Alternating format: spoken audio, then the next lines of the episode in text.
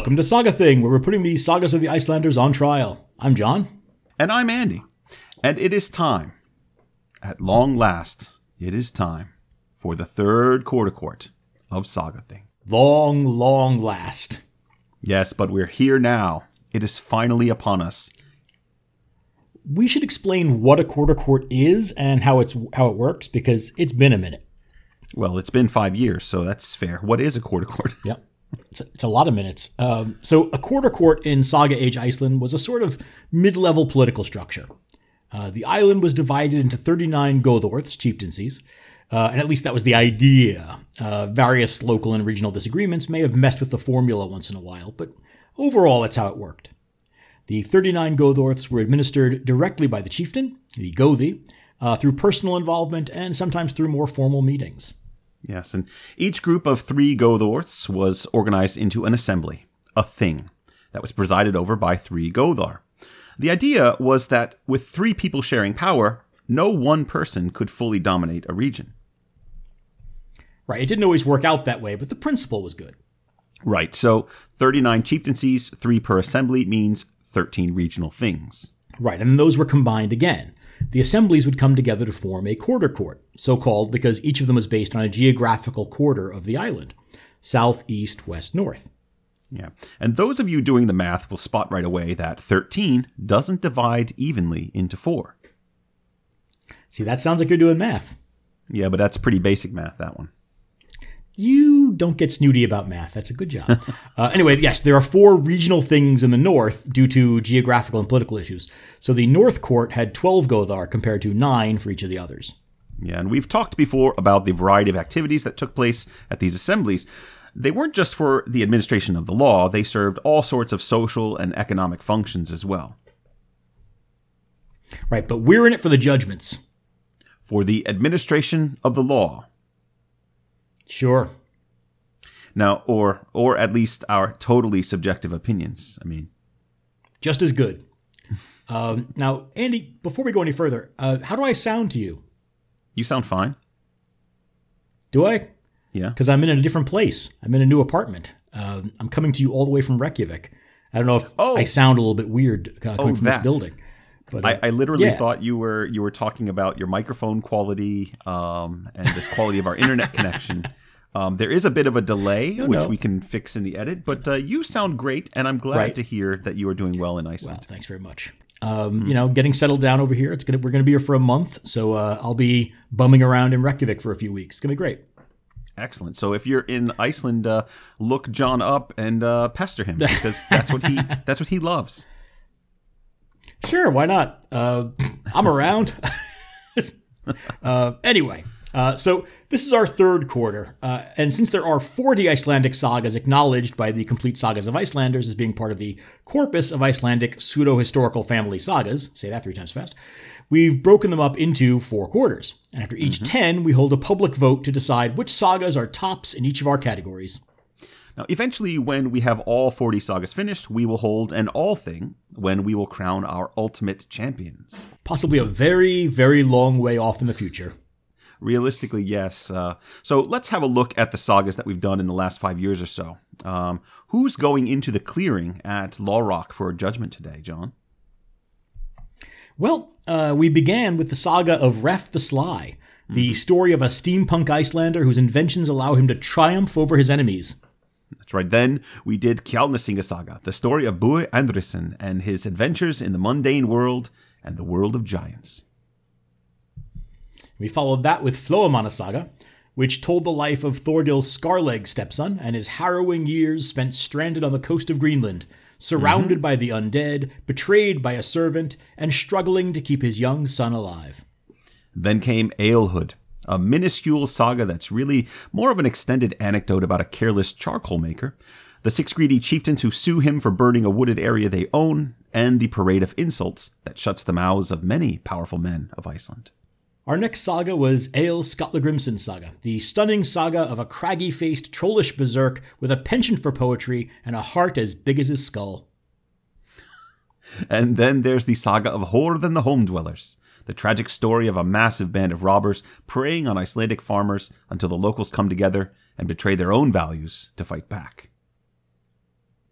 After that was the saga of Barth Snaefellsas, a two part saga covering the careers of Barth, a man whose devotion to his followers led him to become a small g god, and his son Guest, who adventured throughout the north before being killed by a dream vision of his own father.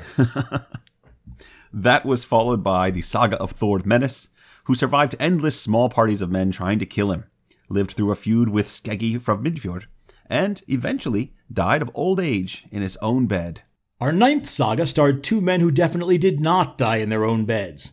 Fóstbræðra, the saga of the Sworn Brothers, the tale of Thorgeir and Thormod, a pair of murderous troublemakers who both died violently after cutting paths of blood through northern Europe. Yes, and finally, the saga of Gunnar, the Fool of Keldugnup. Last, and possibly least, this saga featured Gunnar and Helgi, two brothers who faced down a crew of bullies in Iceland, became troll killers in Norway, and eventually returned home to retire in triumph. Now, that's a pretty interesting collection. Um, it's a bit varied in quality, but it's interesting. Mm-hmm. This batch included our second perfect score, uh, 20 points for Egil Saga, but also our two lowest scores of the entire podcast, with Gunnar's Saga and Floamanna Saga each receiving 4.5 combined from the two of us. Hmm. Well, those scores all get tossed out the window now. After a long ramble through these 10 sagas, it's time for you and I to stand aside. It's the listener's turn to vote. Yes, we have seven categories in Saga Thing Court, uh, but one of them, body count, doesn't really have anything to vote on. Yeah, uh, and it doesn't care what you think about body count. right. Well, it's not up for subjective discussion, it's just numbers, statistics. Statistics are always debatable, Andy. Didn't you study statistics in college? No, I took one math class and that was all all I did. Uh, but did you? We're not talking about me. Ah, well, okay. Well, the point is that there are six categories we're going to be considering here, or you're going to be considering here. They are best bloodshed, nicknames, notable witticisms, outlawry, thingman, and final ratings. All of these categories will be open for your votes. We are going to present the candidates in this episode, and then you will have until March 15th, the Ides of March, to respond to these polls. You can find the polls on our social media at Sagathing Pod on Twitter or Sagathing Podcast on Instagram and Facebook. You can also find them on our website, sagathingpodcast.wordpress.com, if you go into the, well, the episode notes uh, for one, uh, but they're also there in the uh, past judgment mm-hmm. section under third quarter court. That's right. Sorry, that's a lot of stuff to, wow, to cover lot. all at once. Yeah. Now, that all will work for you, of course, unless you are planning to vote for John's Thingman, in which case I think you should sit on your hands oh. and not vote at all. Or you could vote for me twice. Uh, well, no, they can't actually. It's supposed to be limited to one vote per customer, unless you have dead relatives who uh, are available to vote, vote for, for me once. that is allowed. I think it's a bad decision when you really consider it, but uh, it's allowed. Oh, save the politicking for the Thingman section. Okay. Um, are we ready to call the court to order, John? Let's do it to it. Best bloodshed. Well, there's really no subtext to this category. Uh, this is the part of the show where we celebrate no. the id of the sagas, the social pressure to act on anger, and the culturally enforced need for revenge that lead to moments of tragic but spectacular violence and sometimes it's just plain fun. Our past nominees have mm-hmm. included a Greenlander shot in the gut by a Uniped in Vinland, a would-be assassin stripped and left to be devoured by insects on an island, a Gothi being strung up by a rope passed through holes cut in his hamstrings, a lone warrior tying rocks to his body to battle an entire crew of his enemies, an eye dug out of a man's head with a shoe, and an unfortunate combatant speared through the privates and left to stand tiptoe for the rest of a battle. You know, it still bugs me that Grim the Assassin being fed to insects by Killer Skuta didn't get further in the voting. What a brilliant bugs. Uh, yeah, it takes a lot to rise to the top in this category.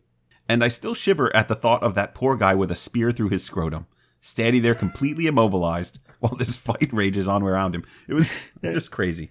It's pretty nuts. Yeah. Uh, that one, you know, didn't even win for Best Bloodshed in its own saga. Uh, it came in second to Helgi Droplaugarsson, stuffing his beard in his mouth to keep his shattered face from falling apart during battle. Yeah, uh, I mean, it's, this is a tough category. Uh, so our two previous quarter court winners are Gisla Saga for the last stand of Gisli Sursson, and Grettir's saga for the chaotic battle on and around a whale's carcass. Both of those are worthy winners. Uh, but the question now is which of our candidates from the third quarter has what it takes to join them? Well, I'm going to start us off with an appreciation for our most recent winner of a saga. Helgi Okay. Thorbjarnarson won the prize in his brother Gunnar's saga for his acrobatic athletics and strength in a one on one battle against Svart the Viking. Mm-hmm. Hel- Helgi was being hard pressed, but forbade his brother from interfering in the fight. He asked instead for the loan of his brother's troll gifted sword. This is the sword that can cut whatever there was to cut. Fantastic stuff for a sword. Yeah, it slices, it dices. Uh, as the sword was tossed to him, Helgi managed to spin into a new position, pluck the sword from the air, switch weapons, and deliver a devastating blow that turned Svart into severed art, cutting his man in half vertically until the two halves fell away from one another with what I have to assume was a really disturbing kind of wet Velcro sound. And although the saga doesn't actually record it, I'm going to assume that Helgi then looked at Gunnar, said he had to split, Uh, but um, speaking of this, Andy, I, you said this one was fantastic, and I think that's a good description, uh, both because it's extraordinary and because it's the stuff of fantasy. Right? I mean, this is basically a Vorpal blade. Yeah, it goes snicker snack. Um, are you saying that uh, Yes. you don't believe a medieval Viking sword can slice through a skull, shoulders, rib cage, and pelvis like a hot knife through butter? I'm not saying that. I'm heavily implying it. Uh, but it doesn't matter. Uh, most of what we're about to cover probably couldn't happen in the real world. Yeah, well, regardless, Helgi's bisection of Svart is a great candidate and a hell of a way to start the best bloodshed discussion. I agree. For style and strength and a compact package, Helgi will take some beating. Andy, what do you got? Well, uh, speaking of fantastic, uh, we've got a pretty amazing candidate from the Saga of the Sworn Brothers. Oh, is this Thormod's cliffside fight with Falgeir? Uh, the one that ends up with Thormod and Falgeir falling into the sea and uh, the depantsing of Falgeir? Yeah, that one. Uh, no, no. Uh, we didn't choose that one, so it's not eligible. See, that was a mistake. Well, I mean, you're not alone. I did receive more than one complaint that we whiffed on our pick for Best Bloodshed in False Brother Saga, but uh, but I disagree. Well, I I actually objected to that we whiffed on it. I seem to remember fighting fairly strongly for the corner of Thormod on that one. Listen, This may be listen. your Edgar the Peaceable, Andy. W- no, we picked. you gave in, and uh, we picked. So, uh, putting Uh-huh. controversy aside, I'm going to stand by our pick of Thorgeir's killing of Butraldi from his spear ski. Now, you remember Thorgeir had an awkward evening where he and Butraldi were guests in the same home. They didn't say much, if anything, to each other, uh, and in the morning they both went their separate ways. Only Thorgeir's separate way put him at the top of a snowy hill looking down at Butraldi. And then, in an impressive feat of athleticism and balance, Thorgeir uses his spear as a ski, careening down the slope with his axe drawn. He rides straight for Butraldi.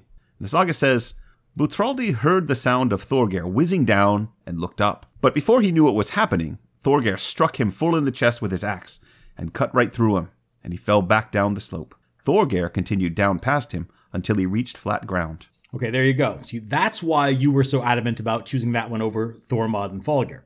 Right? I think not since Skarphedinn on ice have we seen such grace, such poise, such panache in a kill. Exactly, exactly. For me, it's that last bit where it says Thorgeir continued down past him until he reached flat ground. To me, that really sells it because he doesn't even slow down as he kills Butraldi. He just executes his move and continues on down the slope. I, I really like to imagine him doing one of those dramatic uh, hockey stops, uh, turning on his skis at the bottom of the hill, snow flying up in a graceful arc as he turns to look back up the slope to admire his bloody work. So, uh, given that the Winter Olympics have just wrapped up, what would we call this event? The Viking combined? The Viking, uh, the uh, uh, spear style downhill slope slaying. How about the men's individual large hill murder ski? Sure, yes, that works. Uh, well, whatever the event will be called, I can say with confidence that Thorgeir's killing of Butraldi is what the best bloodshed category is all about. Dramatic, stylish, a little ridiculous, and memorable. All right, what's next? and probably the second best killing in that saga. Uh, the, the third nominee comes from the first pages of the saga of Thord Menace. When Thord Thordarson is a lad, his family takes umbrage against King Sigurd Slefa. It seems that among his many unsavory habits, King Sigurd has trouble understanding personal boundaries, or the idea that no means no. On a visit to Thord's brother Klip's house, Sigurd drinks too much and drunkenly forces himself on Klip's wife, Olaf. What happens next is pretty clearly a sexual assault, although, as usual, the sagas tend to try to shy away from actually explicitly stating that. Uh, and Klup and his brothers decide to seek revenge, uh, regardless of the power of their enemy. Yeah, and if I remember correctly, it's Thor who pushes them into action, right? The older brothers, including Klup, they're initially more hesitant. Well, well, they might be. I mean, we're talking about the King of Norway here. Regicide is no small matter to take on. But the assault on Olaf is too much of an insult and too gross of a violation to ignore. They have to act. Exactly. Yeah. No, it's fundamentally a question of honor. Uh, no matter who has committed this offense, right? No matter what level of society they're at, allowing it to stand would damage the reputations of every member of the family. Mm-hmm. Um, the saga deals with this from the perspective of the men in the family, but it's pretty clear that Olaf would want and expect an attempt at revenge on her behalf as well. And that's how Thor and his brothers see it. Yes. And so the Thordarsons gather a band of men, selling them on the idea that Sigurd's behavior is a danger to all independent minded men of Norway. They surround Sigurd's hall one night during a feast, and then the brothers and their strongest men rush the hall, with Klip leading the way. The Thordarsons take the hall by surprise, and Klip leaps forward and chops King Sigurd's head in half with a single blow of his axe. The hall erupts into chaos, and Klip is actually killed before he can escape, but the rest of the Thordarsons fight their way clear and eventually escape to Iceland to begin their lives anew. Yes, arriving with a reputation for having engineered the death of a corrupt Norwegian king. That is a pretty good way of starting life in Iceland, or so one might think. Absolutely. Yeah, and uh, Klup has to go in as a strong candidate for pulling this off. Killing Norwegian kings is something many figures in the sagas might aspire to, but Klup actually does it, and does it with style. He kills mm-hmm. Sigurd in his own mead hall. It's solid, excellent stuff. Okay, um, I've got one more option, Andy. Do you have one, or should I go ahead? Um, no, I'll go. Um, so yeah, my next candidate isn't quite so violent as what you've offered so far, but it's still a remarkable incident worthy of its place in the third quarter court. And at this point, I am talking about the Dream Warrior death of guest Bardason. Oh yes, that's where we talked about Nightmare on Elm Street, right? Isn't it? Yes, it is. Yes, and that uh, conversation actually inspired me to show the series of films to my eldest daughter. It was great. Really? Did you watch all of them? Mm-hmm. Even New uh, Nightmare and Freddy versus Jason? How far did you go? No, no, no, no. Uh, we actually stopped after Dream Warriors so far. Oh, okay. So only three films. That's probably wise, though. Yes, but we, at the time we were also trying to finish our survey of Bond films just in time for the No Time to Die, and then she started college, and you know, uh, semester started. We'll get back to it, I promise. Right, sure. Okay, so why don't you remind everybody about this eye-popping moment from the saga of Bard, the god of Snowfell? Sure, sure. Now, uh, for this to make sense, you have to remember that Guest, the son of Barth, had been hanging out with King Olaf. Right, and Olaf had been urging Guest to convert to Christianity, as he so often does to the Icelanders he encounters in the sagas. But Guest refused. Correct, yeah, but Guest has a change of heart in the depths of the burial mound of the Viking Ragnar and his horde of undead oarsmen. Gest is battling mm-hmm. against Ragnar, but losing badly. At first, he calls out to Barth, but to no avail. Barth simply can't help him. And then he calls to King Olaf, swearing that he will convert to Christianity if King Olaf can come to his aid and defeat the Draugr. Right. And conveniently enough, King Olaf appears from absolutely out of nowhere, uh, bathed in divine light. Yes. Now, Ragnar's defeated, and Guest returns to Norway for his baptism by King Olaf. But Barth, a staunch pagan, isn't happy about his son's sudden interest in Christianity. He appears to guest in a dream that evening after his baptism. Barth berates his son, scolds him for turning his back on the old gods, and then leaps forward and gouges guest's eyes out with his thumbs. Guest Oof. awakens suddenly and feels a terrible pain behind his eyes, and then his eyes explode out of their sockets. Guest dies not long after from this wound. You know, though I say it myself, and I hate to speak ill of my Thingman, but Barth isn't a very good father. he's terrible father. He's a terrible one, and, at least not to a Christian son, you know. But I think even before True. then, he was already a questionable influence. Um, but yeah, I really I like this moment. It's strange, it's surprising, and whew, horrific. I mean, it is literally the stuff of nightmares. it is exactly, um, and it features one of my favorite scenes. The Fight in the Burial Mound of Ragnar. I actually have a really great t shirt in my closet now featuring uh, Jacob Faust's illustration of the climax of this fight. It shows Gest and Ragnar shielding themselves from the light as King Olaf bursts onto the scene. Chipper as always. It's a great image. Do we have that shirt available in the Saga Thing store, actually? The Saga Thing store? God, John, I haven't thought about the Saga Thing store in a very long time, to be honest. Uh, no, it's. I don't think it's there, but um, but Jacob did give me approval to use the images that he's produced in our store, so I should update it and uh, put that thing in there. It's a cool shirt. You should. I think we've got actually quite a few cool illustrations at this point that we could use in the store. Yeah, um, I don't disagree. Uh, the problem, as you know, is is just time. Uh, but I'll see what I can do. I'll, I'll try to get that done. Yes, yes, do that. Uh, now, Andy, we're almost done with the best bloodshed category, and I still haven't heard the name Egil Skalla I feel like I should be hearing the name Egil Skalla in a category called Best Bloodshed. Well, funny you should mention that. Uh, I know you said you had one more, but I'll, I'll share my next candidate just to keep you happy. Um, my next candidate is none other than Egil Skalla Oh, you're kidding. What are the odds? ah, it's time. Excellent. Uh, so, which of Egil's many, many, many efforts resulting in best bloodshed candidates did we actually choose? Well, it, like, yeah, it was a difficult choice, but we chose the thrilling conclusion to his duel with Atli the Short. Now, you may not remember oh, Atli yes. the Short, but I bet you all remember what happened to him. This was the second of Egil's big duels. The first one against Ljot the Pale was pretty easy for Egil, but Atli the Short was an accomplished dueler who had the advantage of a magical charm that protected him from Egil's sword. Right. Now, some would call that cheating. Others would call it being prepared. Yes, spoken like a man from New England. Now, Egil tries and tries and tries to hit Otley, and each time he lands a clean blow, the sword bounces off Otley's skin without leaving a scratch. And when Egil realizes that his sword isn't going to help him, he drops the sword and leaps at Atli. Surprised, Atli gives just enough ground to give Egil an opening, and that's when Egil seizes Atli by the hair, pulls his head back, and rips his throat out with his bare teeth. You know, some might say that's a bit drastic, but I mean, mm. the sword hasn't been working, right? And, right. you know, just stopping at a hickey might have given the wrong impression. definitely, definitely the wrong impression. Um, let's not forget the dramatic finish to this scene. Uh, although I think uh, a hickey would be extremely dramatic and interesting, unexpected. in the context, yes. Yeah, but it wouldn't be here in Best Bloodshed. Um, no. So what happened after? Uh, still pumped full of berserker juice, Egil rushes toward the bull, this large bull that was standing nearby for the victor to sacrifice, and and sacrifice it he does. Egil grabs the bull by the nose and by the horns. He flips it over and snaps its neck with his bare hands. It's an impressive, bloody, and utterly insane episode from the saga of Egil Skalla and it is a worthy candidate for this third quarter. Andy, I will agree with you so long as you promise never to say the words berserker juice again. Did I say that? yes. Sorry about that. I'll try to remember, but but there you go, John. There's your ale, uh, Grimson, bloodshed. Uh, are you satisfied? I'm satisfied. I feel like I've had my meal and now I'm ready for dessert.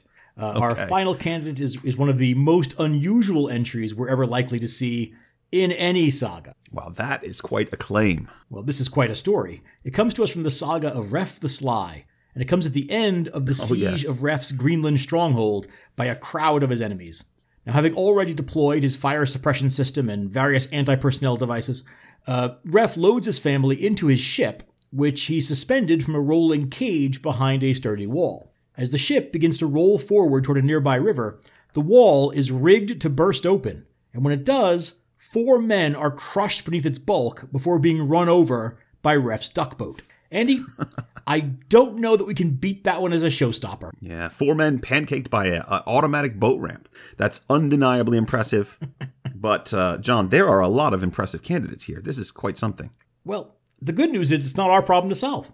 Uh, for once, you don't have to listen to us bicker about who the winner ought to be. Listeners, it's your call now. Right. Uh, those are our six candidates for Best Bloodshed. You will find the list of options and a brief reminder about each one in our polls for the court.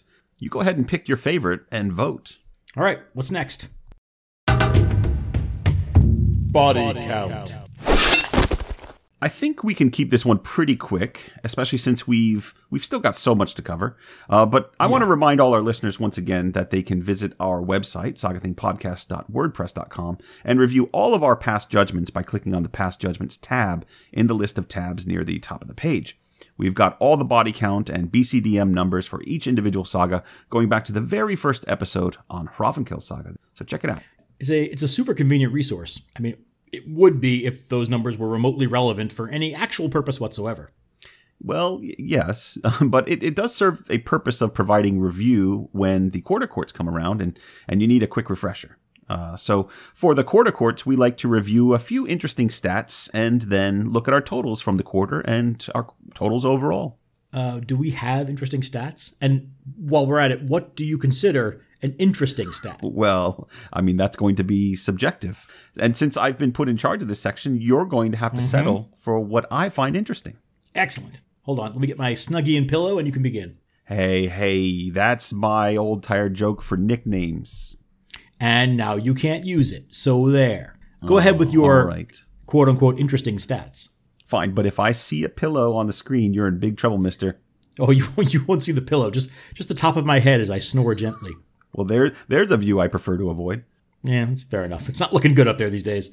No, John, you are a handsome man, and don't let anybody tell you different. Oh, Okay. thanks, Herb. So let's uh, let's talk Hrafnkels because for the ten sagas that we covered this quarter, we read a total of twenty one point five nine Hrafnkels.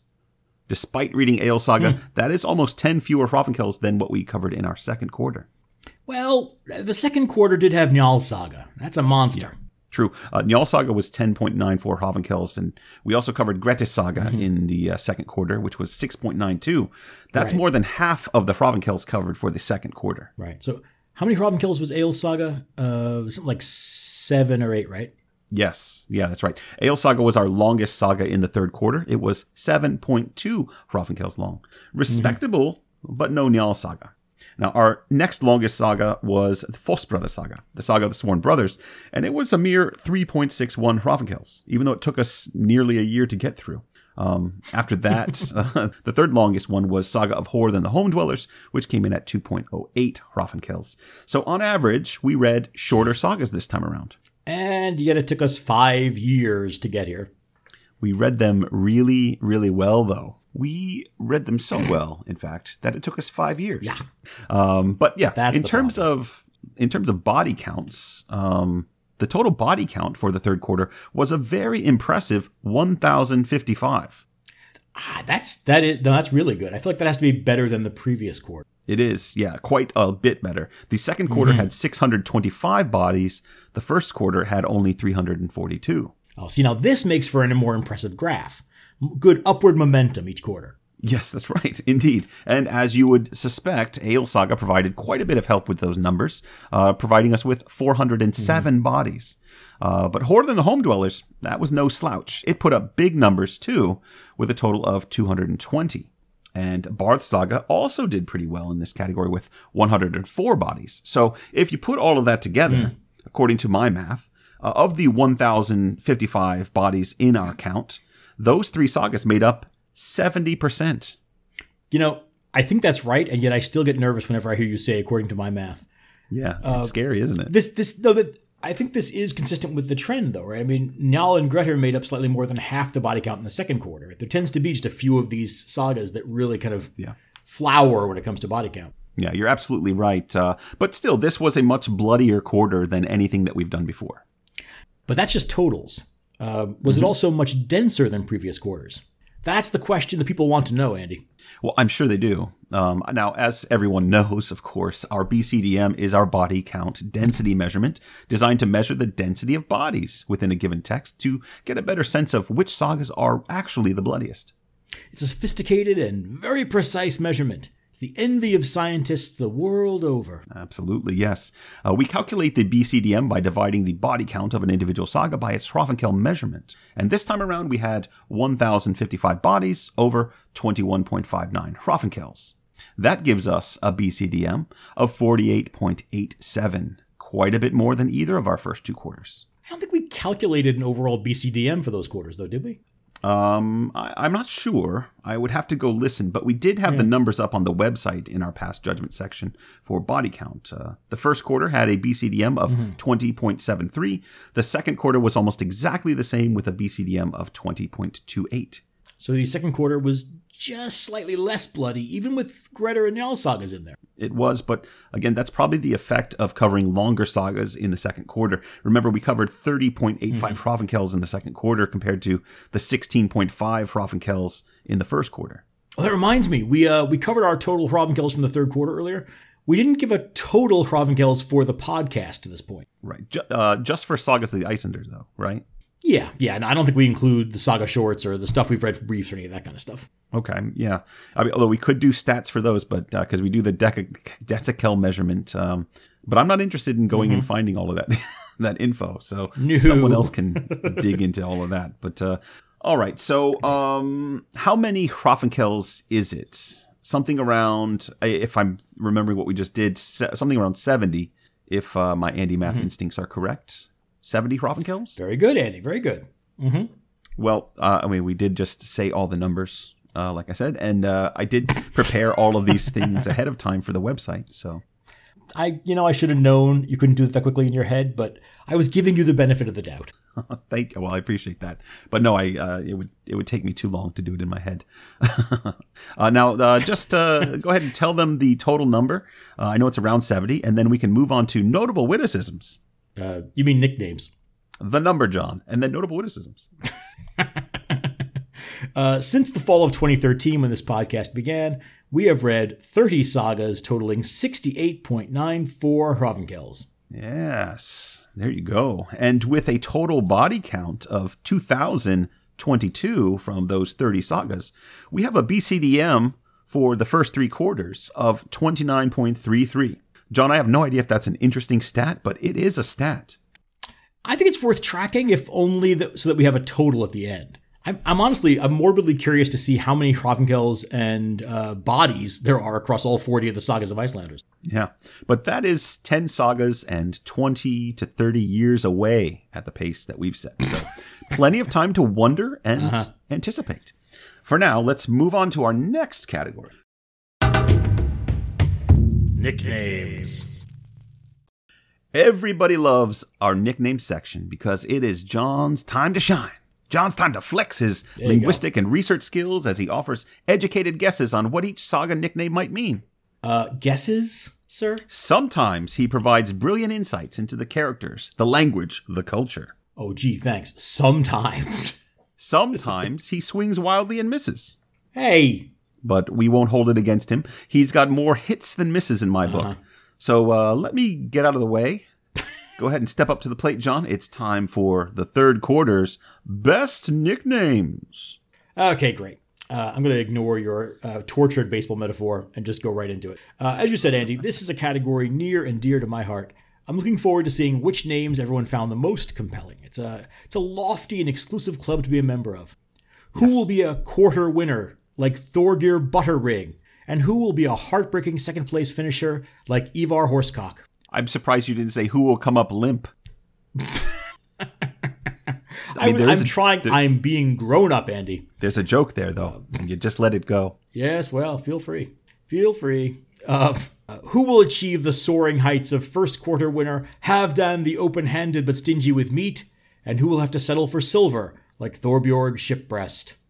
Something of a theme developing here, I noticed. References to food seem to be beating out references to body parts. Yeah, I think the theory here is that our listeners are more mature than we are. Oh, yeah. Well, that makes some sense, I guess. yeah. On to the names. Uh, from Fóstbræðra Saga, we have Helgi Seal's Testicle. Helgi beat out Torvi Bundle, Ingolf Singed Head, and Audi the Louse to take this saga's prize. The nickname Seal's Testicle is obviously a crowd pleaser. Uh, in the judgments for Fóstbræðra Saga, I mentioned that the name might refer to a cowardly retreat, whether into the body cavity or away from battle. Now, after some very unfortunate Googling, we learned that seals' testicles are, in fact, hidden within their bodies, which is a rare quality among mammals.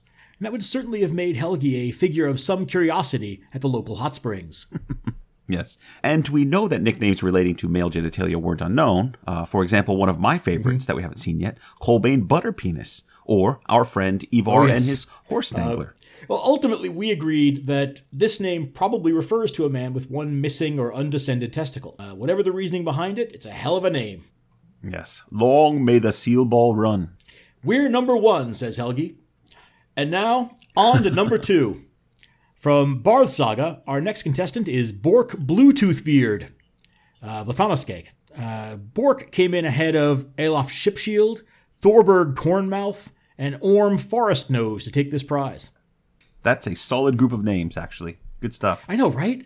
Bluetooth Beard is our beard name entry for this quarter, and it's a pretty good one. Uh, the reference might be to rotten teeth or merely to discolored teeth. No one seems to know exactly why Bork's blue tooth is connected to his beard either, but we thought about whether he might have a jutting or prominent tooth visible through his beard, or a reference to a facial deformation, right? It might be an injury or congenital condition that shapes his mouth so that some of his teeth are visible. Whatever it is, it's definitely one of the piratist nicknames anywhere in the sagas. It's going to be right up there with Thorsten Codbiter and Thorbjorn Hook for piratey names. Mm-hmm. Now, some of the sagas, I admit, don't provide terribly stiff competition for best nickname. But to win the best nickname in Egil's saga takes some doing. This is a saga with names like Earthlong, Skullgrim, Nightwolf, and Bowl Rattler. But our next candidate definitely brought the quality to win the contest. Thora of the Embroidered Hand. Thora has to be a serious contender. Her name literally means lace hand, and we speculated that it might refer to skillet sewing, or tattooed hands, or a birthmark or scar, or any number of other things. Whatever it means, Thora's embroidered hand is strong. Yes, indeed. Ale, mhm. Alehood is one of two candidates in this category to have their sagas named for them, although we did question at the time whether Alehood really merits being called a saga at all. That's because it's not a saga. Well, it is a saga. The Complete Saga's editorial team agrees. Four out of five saga scholars agree. well, no matter how we feel about this saga, there's no doubt that the name Alehood gets the thirsty judges' attention. Alehood won out over competition like Beard Broddi Bjarnason and Thorkel Scarf to take a rare eponymous prize for best nickname in his own saga. We're told that Alehood's name becomes so widely used that people forget his real name. yeah. Uh, what was his real name again? Well, it starts with Thor. Well, it's an Icelandic saga whose name doesn't start with Thor. Uh, but uh, wa- was he Thorgeir? Was that his name? No, I'm sorry, that's not correct. No, oh, it's Thor. It's Thor Hall. Thor Hall. Yes. Yep. Judges, this- can we accept that? All right, the judges will allow it. Yes. His name is Thorhall. Uh, good job. There have been a few scholars who've suggested that Alehood's name and his hood and his squinting eyes and his reputation for hard deals is meant to evoke Odin. I don't think we can go that far, but a nickname that makes people afraid you might be a god in disguise has to be a real possibility for Best in Show. Yeah. Our fifth candidate is Askir Norwegian Scarer from Floamanna Saga. I think it's mm-hmm. obvious why a guy called Norwegian Scarer made it into the quarter court, and why he beat out names including Olaf Two Brows, Kettle the Beaver, and Surt Iron Skull. Askir earned his name when he attacked and killed the entire crew of a Norwegian Viking ship after hunting them down. He wanted to exact revenge for a robbery they'd committed against him in the past. Now, in a literature that prizes revenge taken to extremes, Oscar stands out as a single minded individual. And from a nationalistic perspective, you can understand why Icelanders would admire a man who could strike fear into Norwegian would be marauders. Oh, definitely. Finally, we have our steampunk Viking, Ref the Sly, another eponymous figure among the top nicknames for the third quarter. Ref won out narrowly over names like Sheathgrani and Thorgils, the old guy from Vik. now, measured strictly by volume, Ref is the king of the nicknames among this group. He's Ref Steinson. Uh, he's also called Narfi. He's also called Sigtrig the Norwegian. He's called Ref the Sly, and he's called Ref Inragi, which uh, is a name with a number of possible connotations, none of them complimentary, and most of them slurs against Ref's manhood or sexuality. Uh, we said at the time that the, the term Ragi was emblematic of the slippery usage of insults against heteronormative masculinity in the sagas, meanings of homosexual and effeminate, passive, cowardly, and perverse, all overlapping one another in this and in similar words. Ref's enemies, and there are quite a few of them, try to paste him with all of those meanings. Ultimately, though, Ref's creative vengeance against those who insult him erase the Inragi name, and instead the name Ref the Sly sticks, the name he's earned with his inventions and tricks. But is a clever name enough to win out in this category. Yeah, that is a tough group to pick from this time out. Um, I can see a couple possible winners. It's going to be really interesting to see which one the voters choose. I know which one I'd choose. Well, I'm sorry, we no longer care what you think. You never did. Notable witticisms. Now it's time for one of my favorite categories. That's right, boys and girls and non binary friends out there. It is time for Notable Witticisms, the category where we review the best lines, witticisms, and hilarious bits of writing in the sagas. And we've got a stacked category this time. Uh, there may have been some weaker sagas for notable witticisms in this third quarter, though. We're looking at you, Gunnar saga. yeah, but the sagas that did take a swing at the ball knocked it out of the park. We're talking about Egil's saga, the saga of the Sworn Brothers, Kjalnesinga's saga. Hell, even Alehood scored big points in this category. Oh man, I forgot about that one. That one, that's a classic. I like it. Yep. Uh, it is, but uh, let's not get ahead of ourselves. There's an order for everything. Uh, I believe you've got a good one to share first. I do. And uh, to continue our baseball metaphor, this isn't some speedy jack of all trade leadoff hitter who's going to get on base. You know, this first batter, it's a big time slugger who hits for average and power. He's a real Keith Hernandez. Ah, yes, timely reference. A real Keith Hernandez. It is timely. The Mets are retiring Keith's number 17 in July. Seriously, Heck yeah. My brothers and I, already have our tickets for the game. Oh, interesting. yeah. By the way, uh, this is our second excursion to baseball metaphors of the episode. Is this a theme now? No, and uh, not to delay things further, um, I just want to point out I don't think of Hernandez as a real power hitter. He's more of a contact hitter. Oh, how dare you. Jim Thome from the 90s Indians. Now, that is a power hitter who also hit for average. Okay, you know what? We're not about to compare Hernandez and Thome on Saga Thing. No, we're not, because Thome's better. Oh, re- or do we need to talk about World Series? Sure, yeah. Jim Thome appeared in two World Series with the Indians. So there.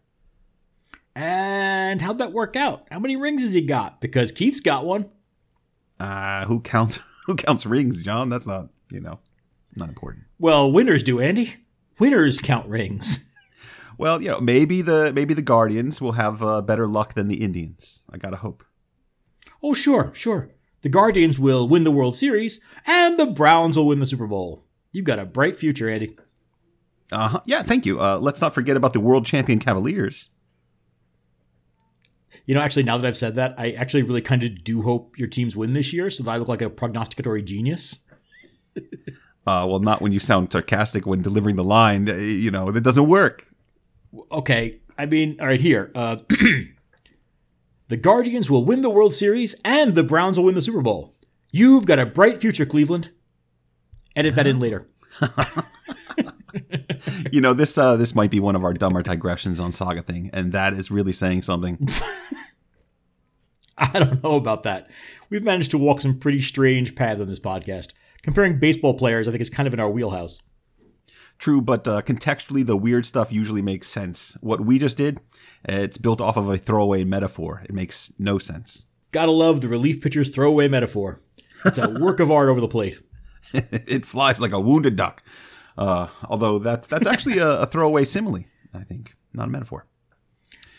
okay, uh, we can keep doing that. Andy's first candidate comes from the saga of the Sworn Brothers, Yes. wrenching us back onto track. Why don't you tell us about it, Andy? Right. Uh, uh, yeah, everyone will remember this one, uh, and not just because we covered it so recently. My first candidate is Thormod Kolbrun's poet. While he had a number of brilliant poems and lines throughout his saga, everyone's favorite has to be the butt poem that he composed while clinging to life on a rock in the sea after his fight with Falgeir.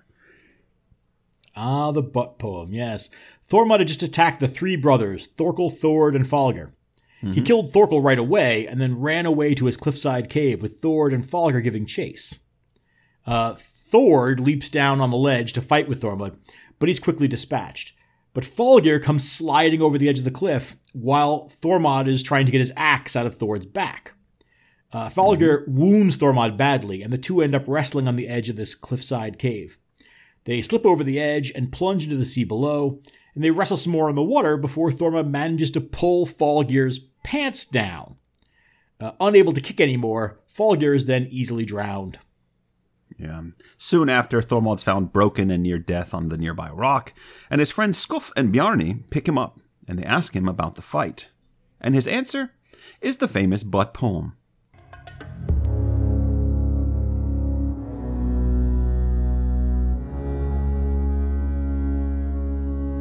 I dodged and darted in the salty brine, and strangely Falgeir's arse bobbed up and down. It gaped at me.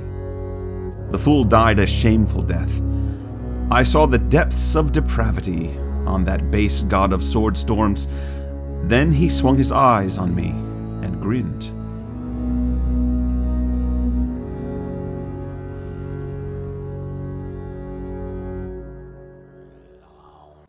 Wow. Now, John, brilliant as that is, it is an idiomatic translation by Martin Regal, who translated the saga for the Complete Sagas of Icelanders edition. I uh, I took a stab at translating it myself, um, and I'll admit I failed. So I went ahead and called in the big guns and contacted our friend Kári Tulinius, uh, an Icelandic poet who knows a thing or two about the Icelandic language and poetry. And he was kind enough, despite battling his own uh, sickness, um, to send me his own translation, which uh, I'm now going to take as our definitive translation, even though he said it's a difficult poem and hard to get accurately. So here's uh, here's Kári translation of the poem.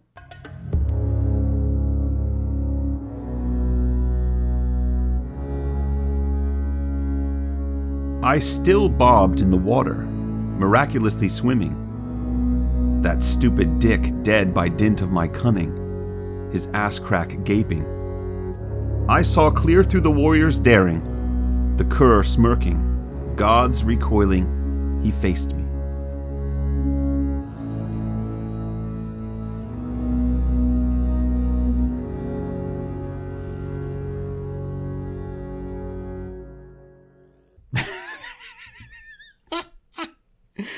That's great, Kari. Thank you for helping us with that. Yes, it, it, it's really great. And like I said, he did it while suffering through a terrible cold. So we definitely owe him a beer or two. Um, okay. So, Uh, is he in? Is he in Reykjavik? Because I'll pay up. uh, no, he's actually in Finland right now. Um, but he goes back and forth between Finland and Iceland. Uh, if the Saga conference is going to be in Finland, uh, if it actually runs uh, Oh, this, right. this coming That's August, we should probably meet up with him there. Um, I think that would be a lot of fun. Great. So hopefully it, runs, and hopefully we're all we can all get together and share a beer and laugh about the Yeah. gaping ass crack of Falgeir. Um, but okay, I took a, a very long time with that first one. I promised to be really brief with my others. Uh, what's your first candidate? I mean, Thormod's a tough one to top. Um, He is. Our second candidate brings a milder but more menacing tone to his witticisms. Uh, Skeggi from Midfjord sa- spends most of the length of Thord Menace's saga trying in vain to kill Thord, only to be thwarted time and again by the interference of his own son, Aeth, uh, who is Thord's best friend. Late in the saga, though, Skeggi finally finds Thord without Aeth. Uh, Thord's been holing up at the home of a cowardly man named Thorhall and his strong minded wife, Olaf. This is the same Olaf that Thor eventually marries, right? Yes, yeah, that's sometime later after Thorhall's dead, which Skeggi's the one who kills him, so I guess it's one more way that Skeggi's attempts against Thor keep backfiring on him. But that's all later. Uh, right now, Skeggi knows that Thorhall won't offer much to protect his guest, so it's Skeggi's chance to finally do something about this long lived Thor than his side. He strides up to Thorhall's door on a moonlit night with his legend. Tried to slip that one by you. Uh, so he walks up to Thorhall's door uh, with bright moonlight behind him, and he's carrying his legendary and mystical sword Skofnung at his side. Yes. And he bangs on the door. When a servant answers, Skeggi inquires whether Thord is in at the moment. The servant asks, What do you want with him? And Skeggi replies, Ask him whether he'd prefer to suffer Skofnung's blows indoors or out here. Yes. That one's understated, but it's a nice line. I really like it. It is. I appreciate the pseudo politeness of it. you know. Right. I, I'm here to deliver a lifetime supply of getting your ass kicked with a magical sword, but where would you prefer to sign for that? Well, Skeggi's a man with a reputation in the community. He's an important guy. He can't be seen to be rude about things like this, right? Or he's just being a hubristic jerk. Or that. All right, uh, what's next? Okay, like I said, I promised to be quicker. Uh, my second candidate comes from the saga of Horth and the Home Dwellers.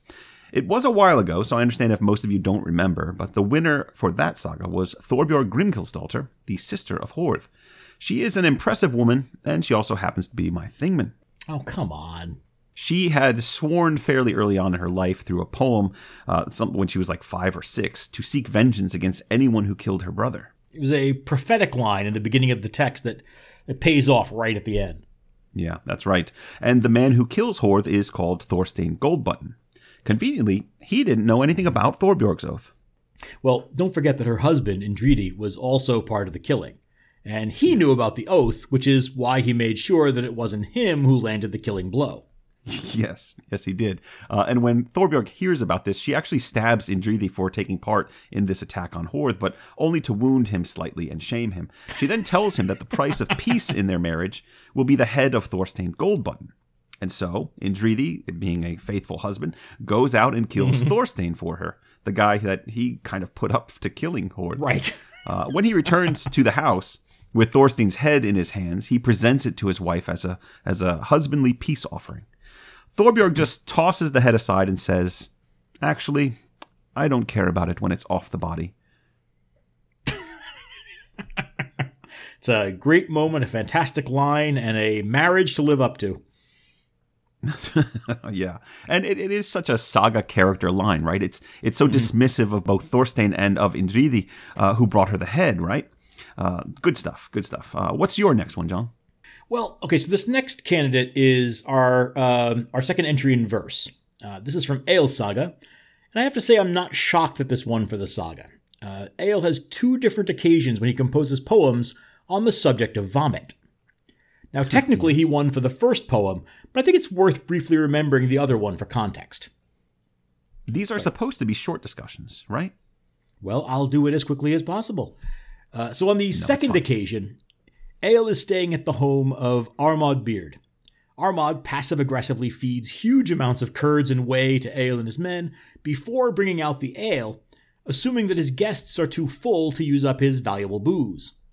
Instead, Egil drinks horn after horn of ale until his stomach is distended and starts to rumble, and it becomes obvious that uh, Mount Ale is about to blow. Yeah, and again, this has happened once before, but the previous time Egil just got angry and stabbed his host. Right, it was Egil's friend who vomited, but this time, right, this time it's time for Egil to fire off the uh, the old lunch cannon. Uh, yeah, essentially. Uh, Egil throws his host up against a post, grabs him by the shoulders, and unloads a belly geyser right into Armod's face. It is quite a torrent, and when Armod gets his ears, nose, beard, and finally mouth full of the stuff, he joins in on Egil's Pukapalooza. Spoiler alert. No, not spoiler. Spoilage, maybe. Uh, maybe a content warning. Pukey, yucky, Stomach content stuff. warning? Sorry. Uh, so everyone starts yelling at Egil for his crudity and not going outside to uh, chunky burp. And Egil says, oh, Don't blame me for following my host's example. He's spewing up his guts just as much as I am. I really, really want us to stop talking about throwing up now. Please. Sorry, we've just, just gotten to Egil's poems on the subject. Ah, yes. Art. With my cheeks swell, I repaid the compliment you served. I had heavy cause to venture my steps across the floor.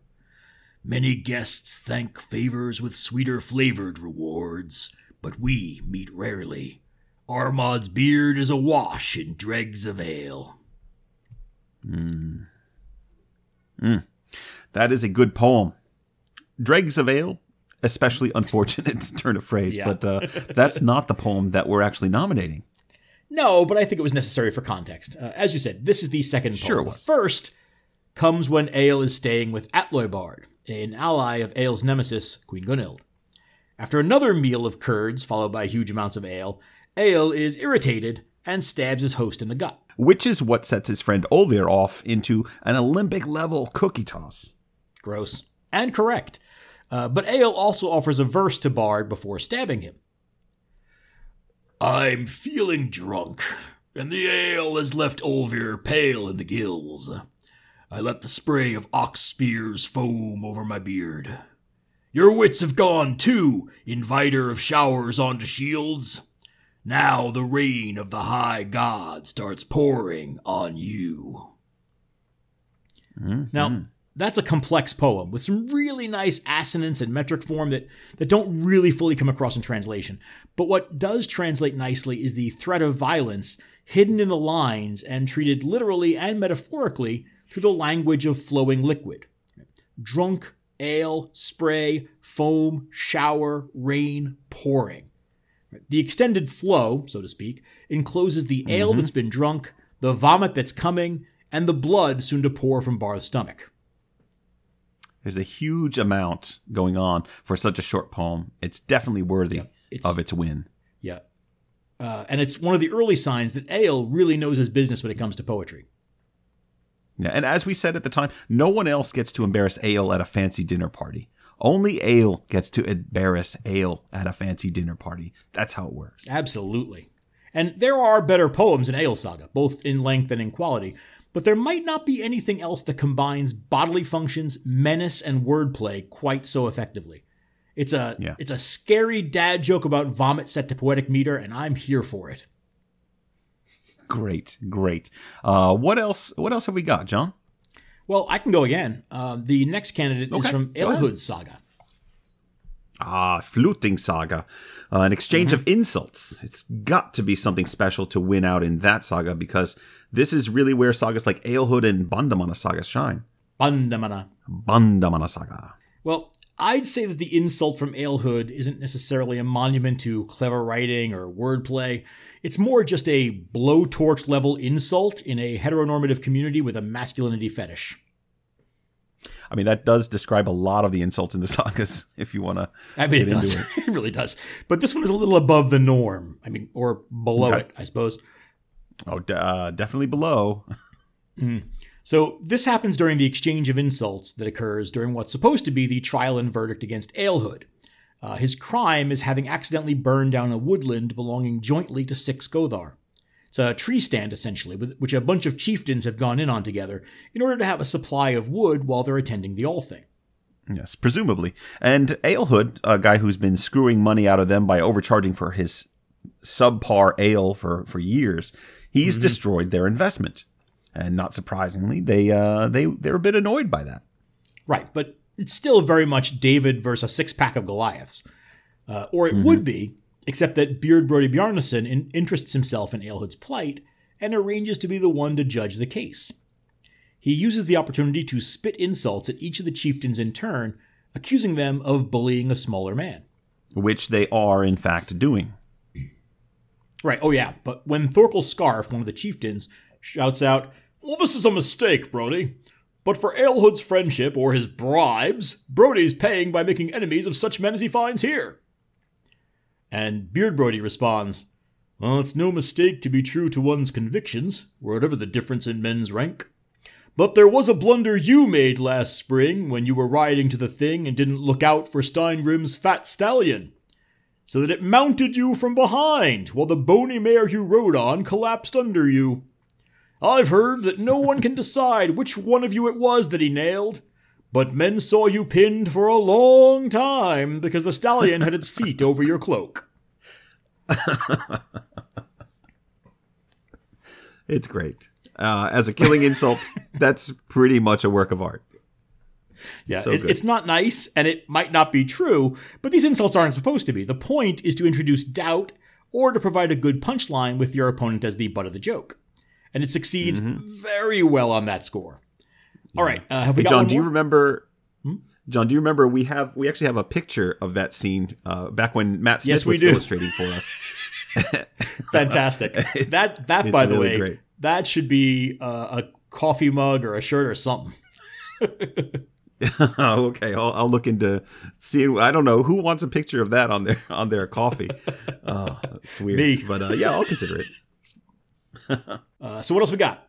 Uh, another great candidate, uh, perhaps even a sleeper for the win, maybe. It's hard to say. The competition is strong. Yeah, it is. Okay. Um, so this one's a fun line from the saga of the people of Kjalarnes, the second saga that we covered this quarter. Uh, our winner from that saga was King Dovri, uh, the foster father of King Harold and the father of the giantess Frith. Now remember that Búi Andríðsson had traveled to Norway and got the chance to meet the great giant Dovri, the king under the mountain. There's a lot of build up to this meeting, and uh, up to now, Bui's had been he's been presented as a strong and very capable young man. Even King Dovri's daughter, Frith, seems to be impressed with him. But when he's finally introduced in the king's hall, Dovri looks him over and says, Is this the bearded baby you told me about yesterday? Talk about uh, taking the winds out of Bui's sails. A great line and a worthy candidate for notable witticisms in the third quarter. Like, way to knock him in the dirt. That's just great. Mm-hmm. Uh, excellent. The That's the final baby. candidate. Uh, if I had to guess, I'm going to say the bearded baby line probably won't be the winner, but it's a very worthy candidate, as you said. Yeah. I mean, there, there are just so many good ones this quarter. Uh, mm-hmm. But fortunately, John, the burden is not on us this time. It's up to you, yep. the listeners, to tell us which of these six candidates for notable witticism you like best. My money is on a close race between Egil and Thormod.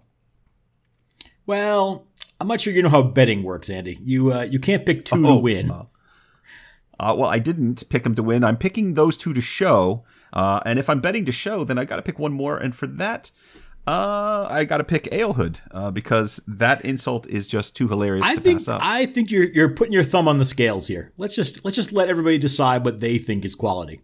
Um, all right. All right. So uh, for now, we got to switch gears and review the deeds of the men and women we outlawed from the sagas in the third quarter. You ready? It's born ready. Outlawry. Outlawry is probably our weirdest category. Uh, it's definitely the one we argue the most about. Uh, but when all's said and done, I stand behind our choices. Our fictitious Iceland is definitely better on the whole for having jettisoned the, whatever, three dozen or so people we've exiled. Now, that doesn't mean we don't occasionally make some fairly strange decisions. Like exiling Gunnar from his own saga? No, no, that's just a quirk. You didn't like that decision, but I stand by it. I'm thinking of the sort of thing that probably made sense at the time, but that just seemed weird looking back on it. Andy, how the hell did we end up outlawing Skallagrim Kveldulfsson from Egil's saga? Oh, I mean, well, it made it made sense at the time. We went through all that. See, that's just what I said. No, oh, wait, I, I, I remember this. Uh, the problem was that nearly all of the actual okay. antagonists in that saga were from Norway. They never even set foot in Iceland, and according to our rules, yeah, you can't. Ah, uh, yes. Yeah. The rule is you can't outlaw someone from a place they've never been and never intended to go. right. Yeah. I mean, technically you could. Um, they wouldn't know about it, but you could do it. Yeah. Well, no, I, I think we actually made sense here. Uh, outlaw is a legal term in the sagas, right? It means literally to be ruled out, to be, in a secular sense, excommunicated. It makes sense that you can't be excommunicated from a community you never joined. Yeah, well, okay then. But that's why we end up doing things like outlawing someone like Skallagrim in Egil Saga. The whole saga takes place outside of Iceland, really. Right, right. Now, I just wanted to bring it up before we dig into this category because I feel like a couple of our candidates for top outlaw seem somewhat odd as choices. Well, some of them are pretty rotten, though.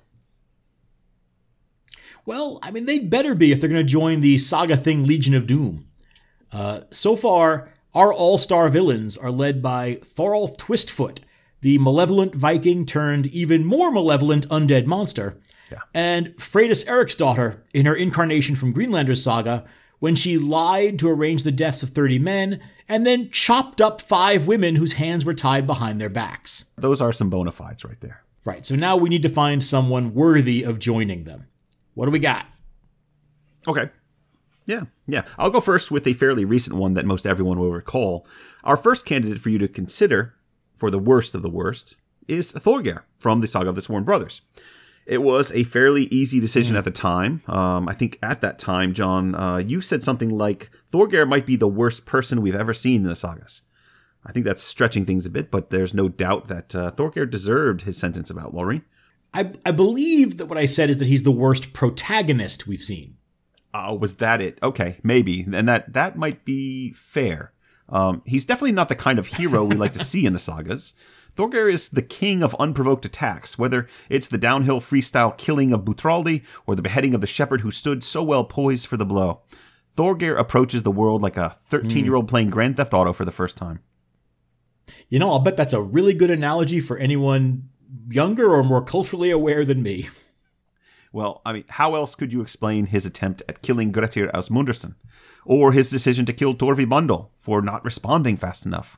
Or his killing of Thorgil so that he doesn't have to share a whale carcass? One could even argue that his relationship with King Olaf mm. helps to balance him out. But even there, he really leans into his talent for hunting down his prey and killing them. I think there's a good argument for crowning Thorgeir the worst of the worst. All right. Uh, well, my first one comes to us from Barth Saga. Uh, some of you may remember Kolbjorn the Giant.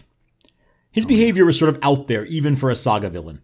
Uh, he did a few things that were just sort of generally unpleasant. He tried to attack Barth during a game of bearskin throwing.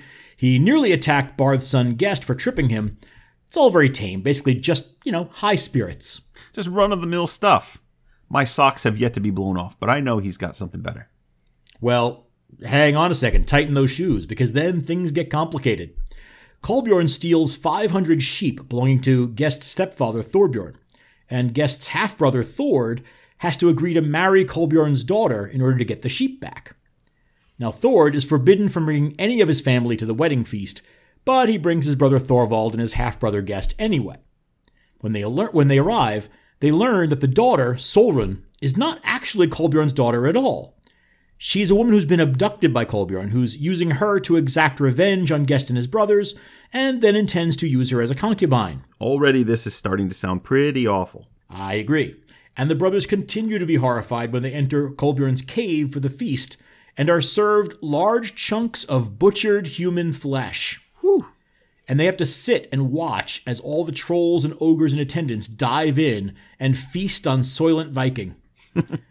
so that's what earns Kolbjorn a spot on this list, Andy. He's a kidnapper, a would be assaulter of women, and he eats human flesh. He's a nightmare. A real monster, if you will. All right. Uh, that started slow, but it definitely picked up speed. What's next? Okay. Yeah, our next candidate is another one of the saga protagonists that we sent packing. It's Horth from the saga of Horth and the Home Dwellers. Uh, he was outlawed along mm. with his band of misfits because, well, he simply couldn't be bothered to act like a decent human being. John, he's pompous. He abuses or disregards those around him that he deems to be beneath him, and then he even attacks the farms of his own brothers in law to steal the goods that he needs to feed his growing band of outlaws. He's a bad dude. Right, and if I and if I remember correctly, doesn't he set fire to one of the farmhouses even while his brother in law and sister are inside? Yes. Yes, he does. But uh, that wasn't even the mm-hmm. worst of it. We were both shocked as we read the story of Horth's handling of Aud, uh, a man who dared to seek compensation for Horth's killing of his son.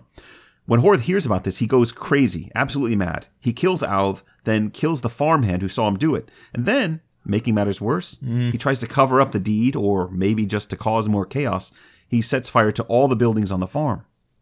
Horth and Thorgeir are both protagonists in their respective sagas, and they both earn a well deserved sentence of outlawry. John, is one of them worse than the other?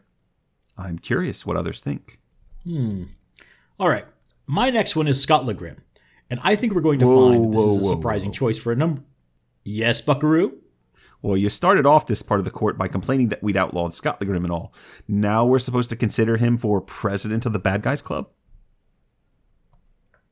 No, no, no, that's not it. I think in Skallagrim we get a more thoughtful kind of villain. I a man whose basic nature is bad, his berserk rages, his monstrous antisocial nature, his desire to kill, right? All of that is a factor here. Uh, that's pretty weak. Yeah, also he killed a kid. Uh, oh, right. Yes, he did. Okay, go on. And then and then killed his son's foster mother and mm. almost killed his own son. All right. Yeah, that makes sense. Um, I don't know if he's going to win, though, but it, it makes sense. Well, if I may speak for the defense for a moment, what's wrong with having a complex villain once in a while, Andy? Why can't the bad guys have layers? It can't all be chopping up captives and murdering people from beyond the grave and feeding your guests human flesh. Sometimes villains have a tragic story to tell as well. If you prick them, do they not bleed? Well, I mean, Thorolf doesn't, but okay. Well, Skallagrim would be an unconventional choice, I grant you. But the mustache twirling bad guys would be more interesting with a member who's a reluctant villain. A, a Jekyll and Hyde type instead of just another Jason Voorhees. All right, are you done? Maybe. Yes, I'm done. For now. All right. Uh, my last candidate for outlaw comes from Floamanna Saga, the saga of the people of Flowey. Like many of the sagas that we have read this quarter, Floamanna Saga had its fair share of bad guys, but the one that stood out above all others for his heinous deeds was Thorarin the Foreman. Though he was a fairly minor character in the text, he makes Skallagrim's behavior seem like child's play. Ooh, no, no, too soon, Eddie. I don't think that's the kind of. We don't support that kind of punning at Saga thing. Oh, I'm sorry. Apologies. Uh, so Thorarin himself is a fairly You're not that sorry. Yeah. So Thorarin himself, he's a fairly forgettable saga character. And yet, it's hard to forget what he does. If you'll recall from that episode so, so long ago, Thorarin the Foreman was one of the men stranded with Thorgils, Scarleg's stepson, in, in Greenland. While Thorgils and a group of men are out searching for supplies that might provide some sustenance or might help them find a way home, I think they're fishing and looking around for stuff, Thorarin hatches a plot to save himself. Mm-hmm. So he leads a small raiding party on the camp, steals all the remaining supplies, including the only boat that they had.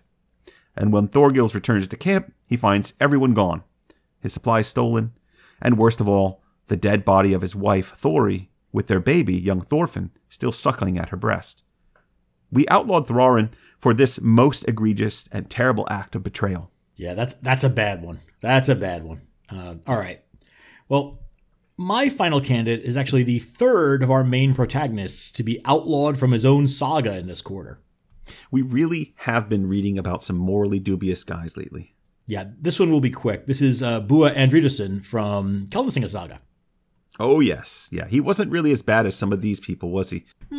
Yeah, I mean, not in terms of violence, no. Uh, we outlawed uh, Búi for his terrible behavior toward women, especially Olaf the Fair and then the Giant King Dofri's daughter, Frid, and their son. Oh, oh yes. I remember this one now. So, uh, Búi spends a winter with Frith and her father, and when he decides to leave, she tells him that she's pregnant with their child. And Búi says, Huh. Well, if it's a girl, you can keep it. If it's a boy, send it to me when it's grown. And then he beats cheeks out of Dofri's domain. Yeah. He was pretty rotten, but it is a it is a stock thing to do. It's a it's a motif, if you will. Yeah, but but then when Frith actually does send their son Yokel to Búi, he refuses to acknowledge his relationship to Yokel, forcing his son into wrestling with him to the death to prove himself. And once Búi is mortally wounded in the match, he dies cursing his own son. Mm-hmm. And so Yokel is left to suffer for the rest of his life for his patricide, which torments him so much that he leaves Iceland forever. Yes, It's pretty terrible. And his treatment of Olaf was even worse, if I remember. It it was, which shouldn't be possible, but it was. He abducts Olaf from her father's house, gets her pregnant, then abandons her for a while to go spend a winter with Frith and get her pregnant. While he's gone, Olaf is assaulted by another man, and when he learns about it, Búi dumps Olaf back at her father's house because he regards her as impure. He's a cad, and an emotionally abusive and sexually violent cad. Yeah. He, he's not guilty of the same level of violence as the others, but morally, he's about as bad as they come. All right, I think we're we're done ruining people's reputations. Uh, let's. Yeah, but it's going to be so hard for people to choose here. Um, like if I'm looking at this list of six people, am I supposed to choose which Mm-hmm. one's the worst? That's a hard thing to do because Yes. they're all so terrible. Yes. Yep. Uh, I mean, I think no one in this group really has that one spectacular moment, like say Freydis in Greenland Saga. Uh, But they all are just awful, awful people, except maybe Skallagrim, who I admit, you know, my job was to make a case for him, but I don't really And- think he belongs in the list. And yet he's he's the probably the only one on this list where if you travel to Iceland today, you can see a monument where at the site where he tried to kill or where he did kill um, his servant woman. yes. Yeah. You can s- stand on the shoreline actually- and- yeah. Uh, Thorgerd Brack's. Yep. Uh, yeah, there's a marker where Thorgerd Brack drowned. Uh, yep. So his crimes are still being remembered. That's right. All right. As a having novelty. now ruined everyone's reputation, let's uh, let's move on to people we actually liked. Excellent. Thingman. And now we come to Thingman. For each of the 10 sagas we've read this quarter, John and I have picked our favorite or sometimes second favorite characters as Thingmen to support us in our quest to fill our halls with the best and brightest the sagas have to offer. Now, this is also a good opportunity to review the actions of the saga protagonists and the good guys. For literary scholars, uh, this kind of analysis can reveal a lot about the values of an individual author or even a cultural moment. Exactly. Uh, though not all protagonists are necessarily the hero of their own story. of course not. No, uh, we've seen that with quite a few characters in our 30 saga journey. Yeah, but nowhere more so than in this third quarter, as we just kind of went over. Consider mm-hmm. the kinds of choices we've made this time around with outlawry. For six of the ten sagas, we outlawed either the main protagonist or one of the main protagonists. Six, John. Did we really? That's more than half. Yes, it is. Uh, going in reverse order, we outlawed Gunnar the Fool of Keldagnup from his own saga. We outlawed Thorgeir from the Saga of the Sworn Brothers. We outlawed Skallagrim, who is at least sort of a protagonist in the first part of Egil Saga. I, that may be stretching things a little, but okay. Uh, yeah, I mean, obviously his brother is a, a big player in that one too. But we also outlawed uh, Horth from the saga of Horth and the Home Dwellers. We outlawed Alehood from his own saga. We outlawed Búi Andríðsson from the saga of the people of Kjalarnes. That's six people that we outlawed. Man, that's that's pretty bad. Yeah. Either we got really grumpy this time around, or we just read a lot of sagas about bad people. Well, maybe a little bit of both, but I'm bringing this up now because we're about to talk about our Thingmen, and this time Perhaps more than either of the first two quarters, you and I both looked at our crew and had to remind ourselves about who a few of them were. And even when we know exactly who they are, they're often secondary characters. They're brothers, they're friends, they're sisters, they're witches, a troll, and a dog. I mean, it's an impressively wacky group when you really look at it. Uh, and all that protagonist outlawing explains why you and I were both kind of scrambling a bit, especially when we had to pick second this time around. Mm. Not every time, but it was very slim picking sometimes. Impressively wacky. That's an interesting way of putting it. So, what do you say? You ready to jump into this Thingman review? Oh, absolutely. Now, in the past, we've used the five pillars of successful Thingman selection to evaluate our group of Thingmen. Those pillars include political influence, brains, general badassery, historical significance, and who would you rather party with? Yeah, those are your criteria, by the way. I, I just cleaned up the name for you. Okay, but it doesn't change the fact that they're still great categories. Oh, I can't disagree. They're fantastic categories. But I also like the simplified version, the three essentials of Saga Thingman. That is, quality of character, physical prowess, and political influence. We all know that triangles are the strongest shape, John, so there's that. Well, but I think Sir Gawain and the Green Knight teaches us that the pentagram is the perfect shape. yes, it does. yes, it does. Uh, whatever categories we use to pick our Thingman doesn't matter anymore. We're in the quarter court, which means it's time for each of us to make our case for why our selections were better this time around. That's right. And like last time, I think we're pretty evenly matched, impressively so. But it's up to you, the listeners, to decide which of us made the better choices. Now, we're going to continue the format we started in the second quarter court by opening with a brief statement of no more than three minutes from each of us. Uh, but from there, we're going to do something new. We're going to move into a question and answer session about each of our Thingman choices and the selections of our opponent. Yeah, should be a lot of fun. Uh, John, I've been looking forward to this for quite a while, but uh, since I went first the second quarter, you get to go first this time. I am going to get my stopwatch ready. All right. Just one second here. When you're ready, in your own time, John. Now, thank you. I know our job right now is to try to sell our Thingman choices, and I welcome that job since my crew is of such quality that my task is quite easy. Uh, my Thingmen this time out are a veritable who's who of the best choices left after we outlawed our protagonists in this quarter. Allow me to briefly introduce the team. First up is Helgi Thorbjarnason from Gunnar the Fool Saga.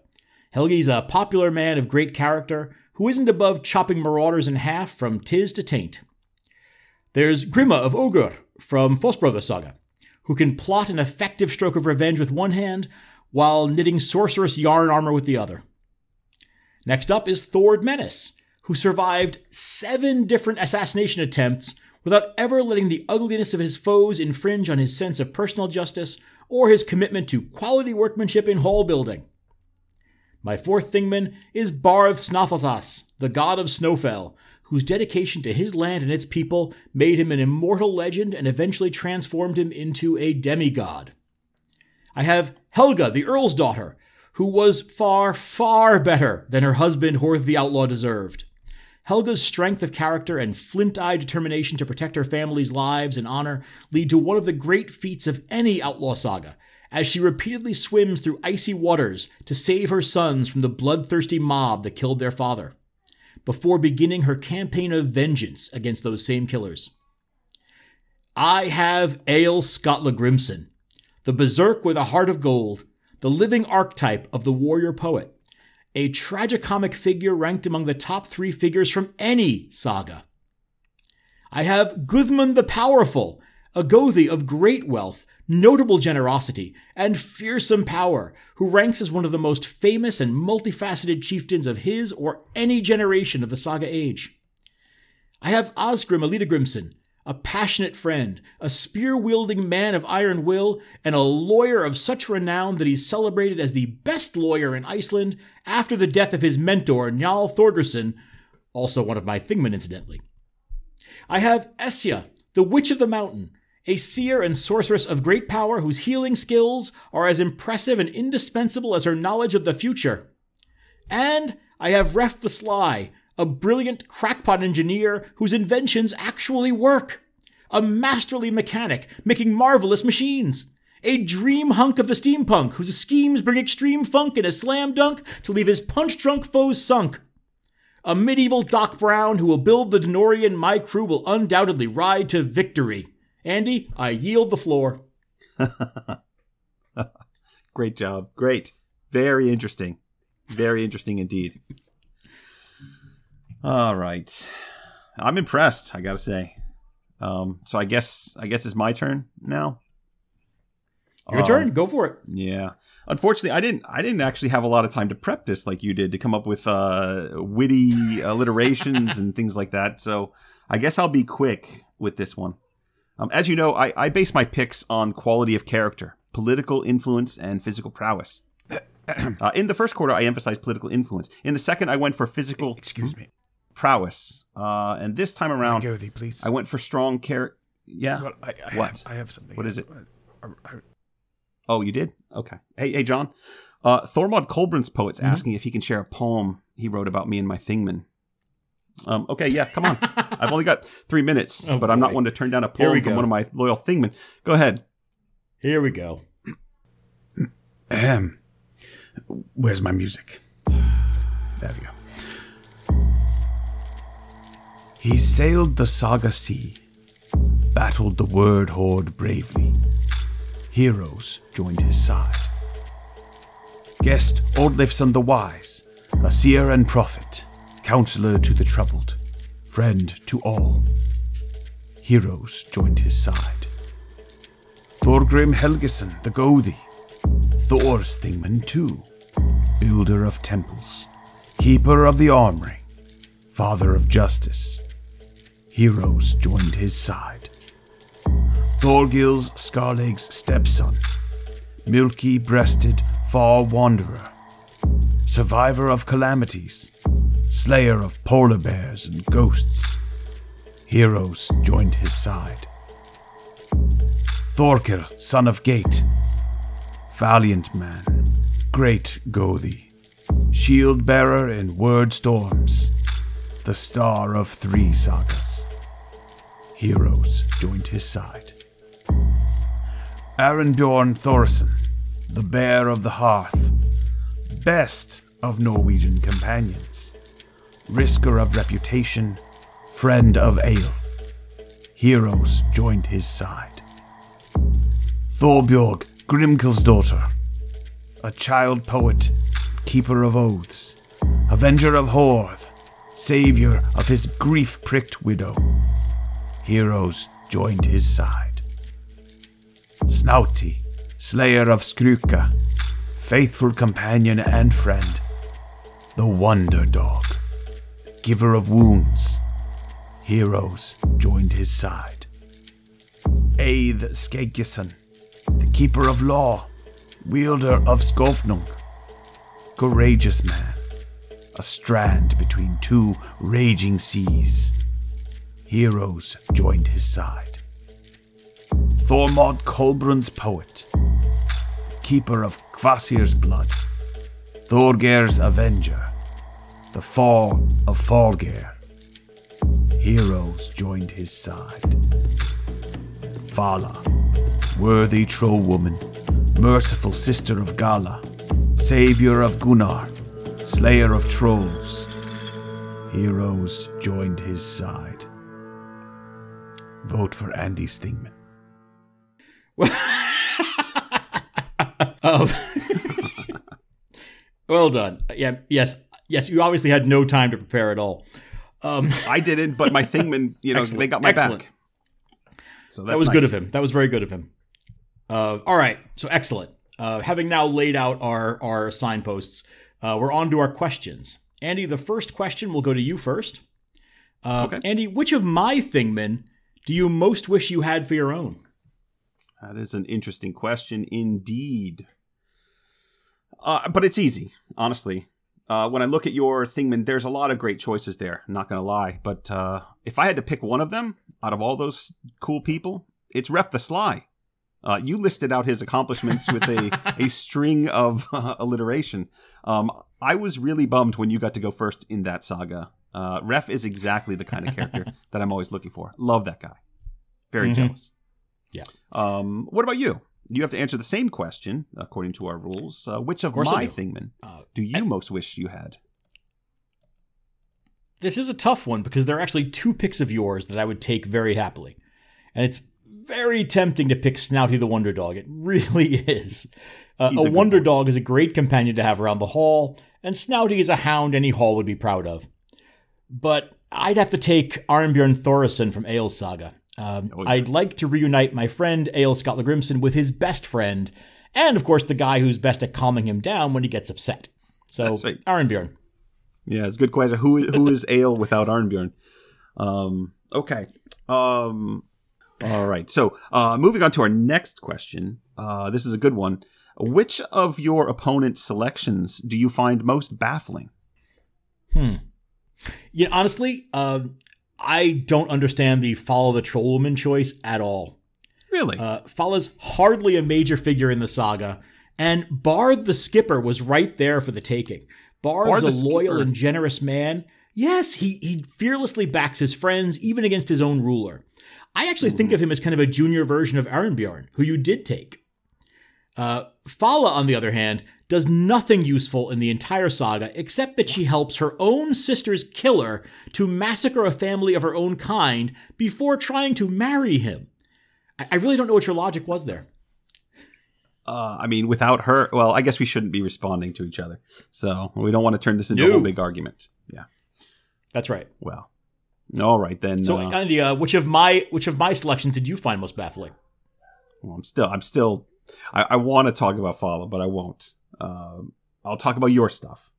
All right. And for me, like, looking at your your group, it's it's a tough one because each pick is determined in large part by the circumstances of the text, and and also I think worth noting by who picked first that day.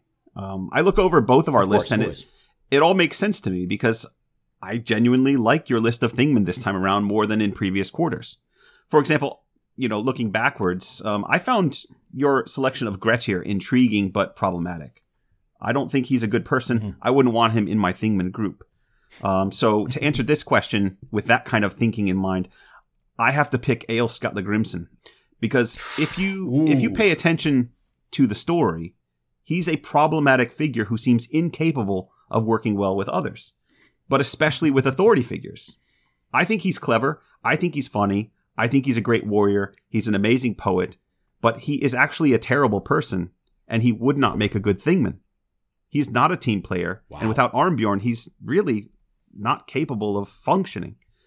I'm also going to add he's done far worse things than some of the people you've been so adamant about outlawing. So I I hadn't planned to pick Egil when I first got into that saga. Um, when we finished, I wasn't interested in him. So that one to me is a little bit baffling, but I I understand it.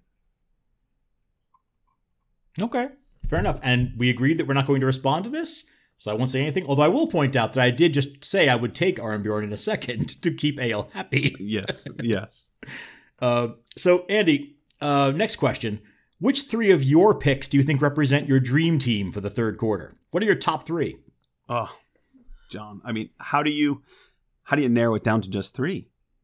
I I'm a big fan of all my Thingmen this time around, but Oh you know, boy, if, if I got to goes. pick just three, I'm gonna start with the guy we were just talking about, Arnbjorn. He's noble. He's loyal. He's brave. He is the rudder on Egil's manic depressive ship. He represents all the good qualities that we look for in a saga character and in a human being. So he's fantastic. My second pick is Thormod Kolbrun's poet. Uh, sure, he's not as squeaky clean as someone like Arnbjorn or even Aith Skegison, but he's a damn fine poet who's more than capable when set to the task of avenging his friends and for helping out his Gothi when he hasn't prepared uh, anything about the Thingman. I just was too busy. Mhm. He's also extremely loyal, which is evident in his commitment to both Thorgeir and to King Olaf. Maybe not as loyal to the women in his life, but that's not important in this case. Um, Mhm. My last pick Wow. of the three. Uh, that one's really, really hard. Uh, Thormod and Arnbjorn stand out right away. I was weighing uh, Snouty the Wonder Dog and Fala. I actually find Fala extremely interesting. I love she's given an active role in Gunnar's saga, even rescuing Gunnar from certain death.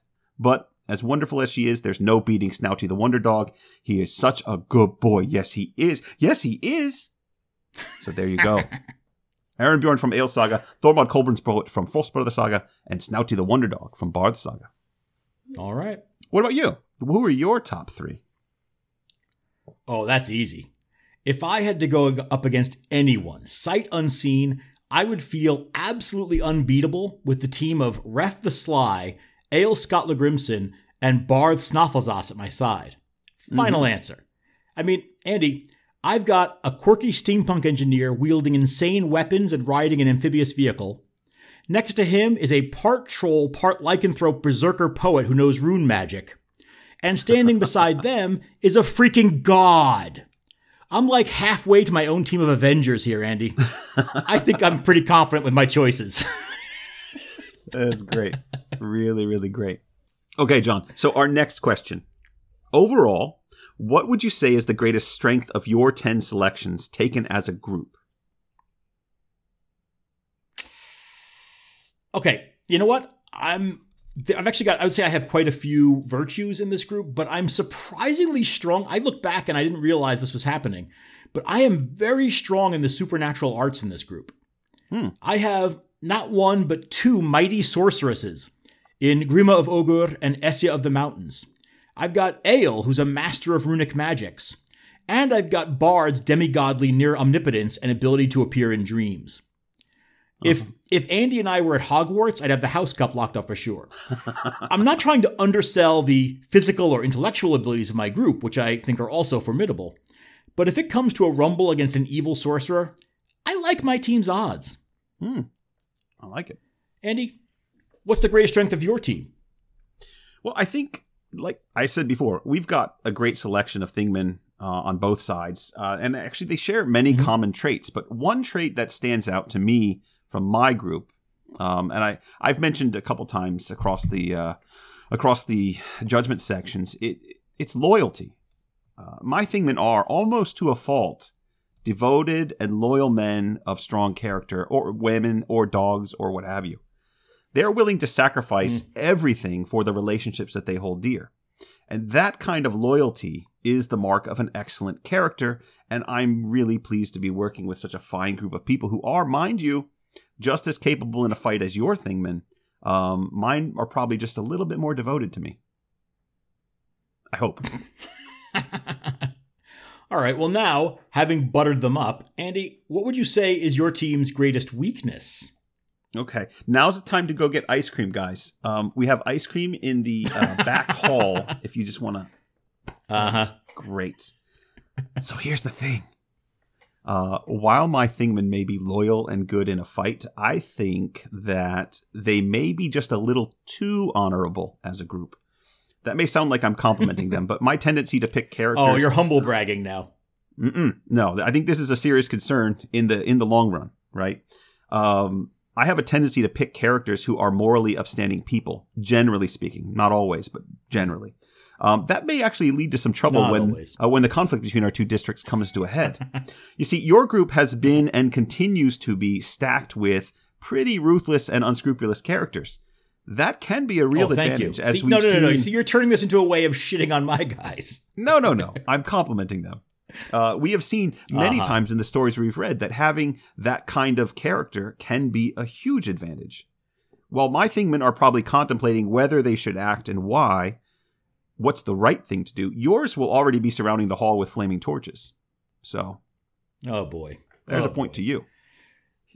Yeah, about somehow? What's, uh, my question about your weakness has turned into you're accusing me of being hall burners. Thank you very much. Oh, Oh, oh, you're telling Andy, me your guys Andy. wouldn't burn my hall? Come on. Now, why don't you tell me about their? I'm saying weakness? I may come and burn your house the way you're talking. I'm leaving my men out of this. All right. No, no, okay, no. well, uh, I, unlike you, unlike you, I'm not going to take my time to smear your team. I'm going to talk about my own team. Uh, I think the greatest weakness of my team is a lack of overall political strength. Uh, Goodman the Powerful swings a big stick at the Althing, but apart from him, my crew is mostly sorceresses and lone wolves. Right? You were saying that Egil is not one who plays well with others. I think several of my people have that that flaw. I have plenty of morally upstanding types, notwithstanding what you're saying. I mean, Helgi Thorbjarnason and Helga the Earl's daughter. Uh, I've got a legendary lawyer in Asgrim Ellidagrimsson, but for raw political power, Goodman's about all I've got. All right. It's all very interesting. Like I said, a good even match. Um, what would you say? This is our last question, by the way. What would you say is the greatest strength and weakness of your opponent's group taken as a whole? So now, now is your opportunity to uh, to lay it out there. No, Andy, I'm not going to do that. I'm not going to be that guy. Uh, here's, I think, your greatest strength. I think your team has what I would call shop window appeal. Right? It's an interesting crew just to consider as a group. You've got a couple of straightforward warrior, warrior types like uh, Gest Oddleifsson and Thorkel Gateson. Uh, but there's also Thorgil Scarleg steps in, right? breastfeeding his son with one arm while fighting with the other. There's a borderline sociopath in Thor Bersison. And there's Arnbjorn Thoresen front and center providing a swashbuckling style of leadership. That's before we even notice the dog and the troll woman out at the sides. Uh, I think you've created an interesting group here.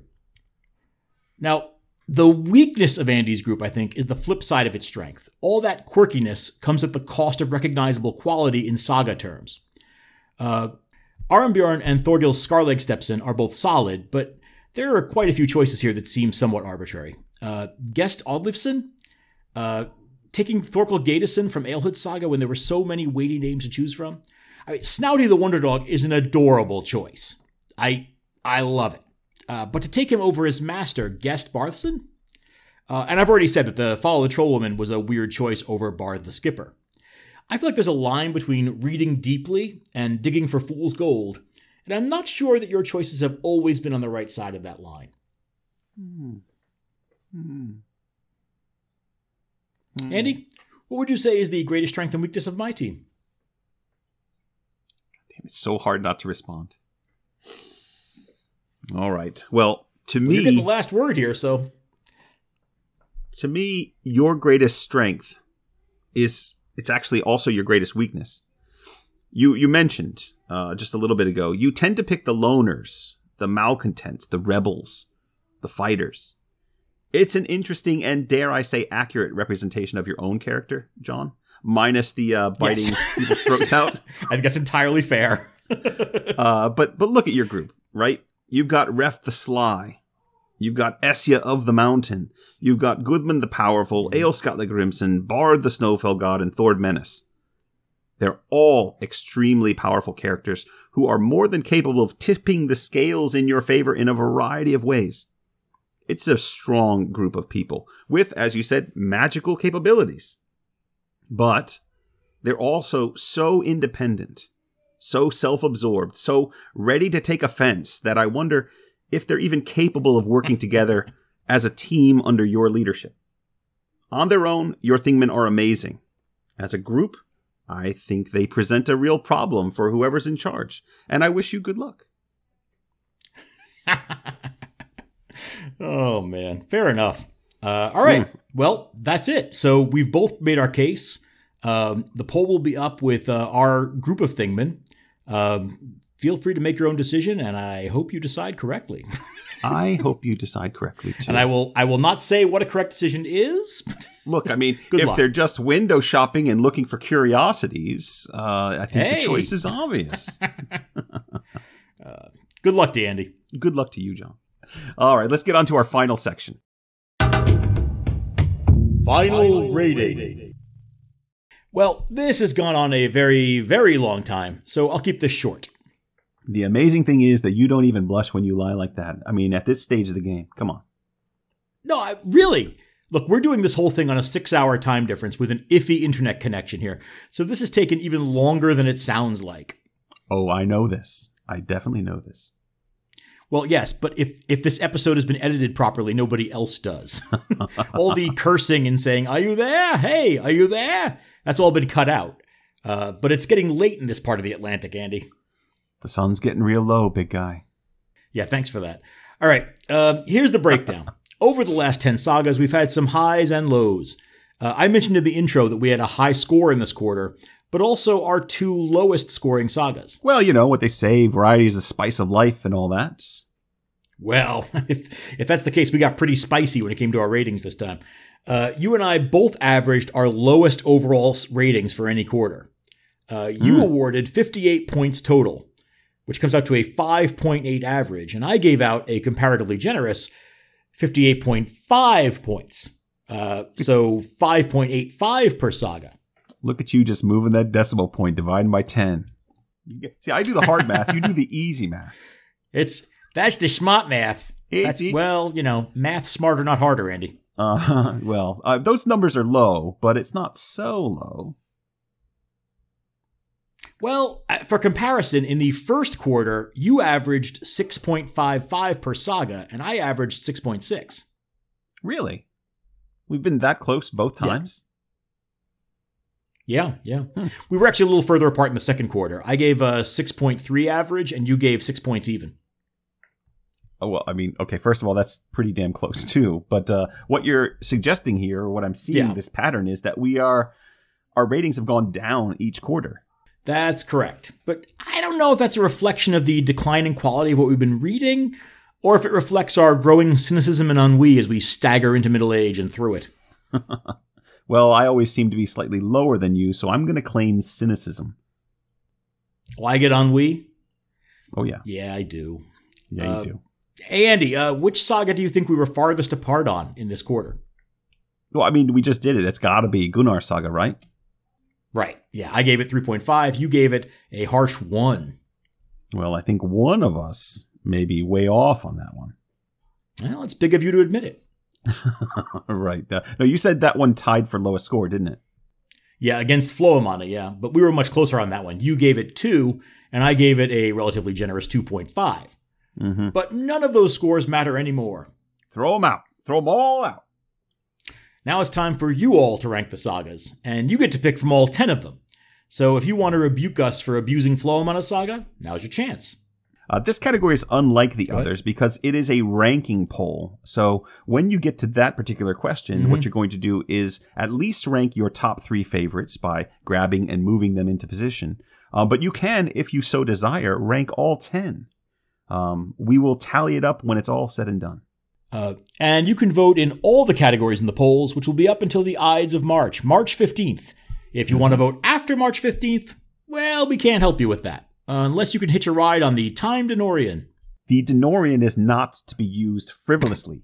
This isn't frivolous. Choosing the best of the best is serious business. Yes, it is. All right. And with that, we turn it over to you. We bring our third quarter of the saga thing to a close. We hope you've enjoyed listening to this lengthy review session. It's been a lot of fun for John and I to go down memory lane, uh, but now it is time for you to vote. If you haven't been voting along with the episode, which is a decent strategy. You can vote by visiting our website, sagathingpodcast.wordpress.com. The, po- the polls will appear in the show notes for this episode, but they're also available in the Past Judgments tab under Third Quarter Court. That's right. And we will also be posting them throughout the next few weeks on our social media. You can look for the links to the individual polls there as well. Um, as you all know by now, you can find us on Twitter at SagaThingPod or on Facebook and Instagram at SagaThingPodcast. Also, you can check us out on Discord, where we've got a great little community of Saga fans growing and conversing on a daily basis. Yeah, that's been a lot of fun. Uh, thanks to Gyro the Sandwich and Kivutar Butter Ring Tosser for setting up the Saga Thing Discord. We really appreciate it. Yeah, Andy, I believe that's Hero the Sandwich. Oh, Hero, sorry. Well, you know, some people say gyro, some people say It's it's pronounced Hero. Well, I know, but some Yes, some people say it wrongly. there's a great controversy. over Some people that. call me the space cowboy, Andy. It doesn't make it true. some call me the pompous of love, but that also isn't but I'm true. still just me. That's true. Uh, yeah. So Hiro or gyro the sandwich, you're gonna have to tell me what's your preferred pronunciation. Yep. Uh, it's Hero.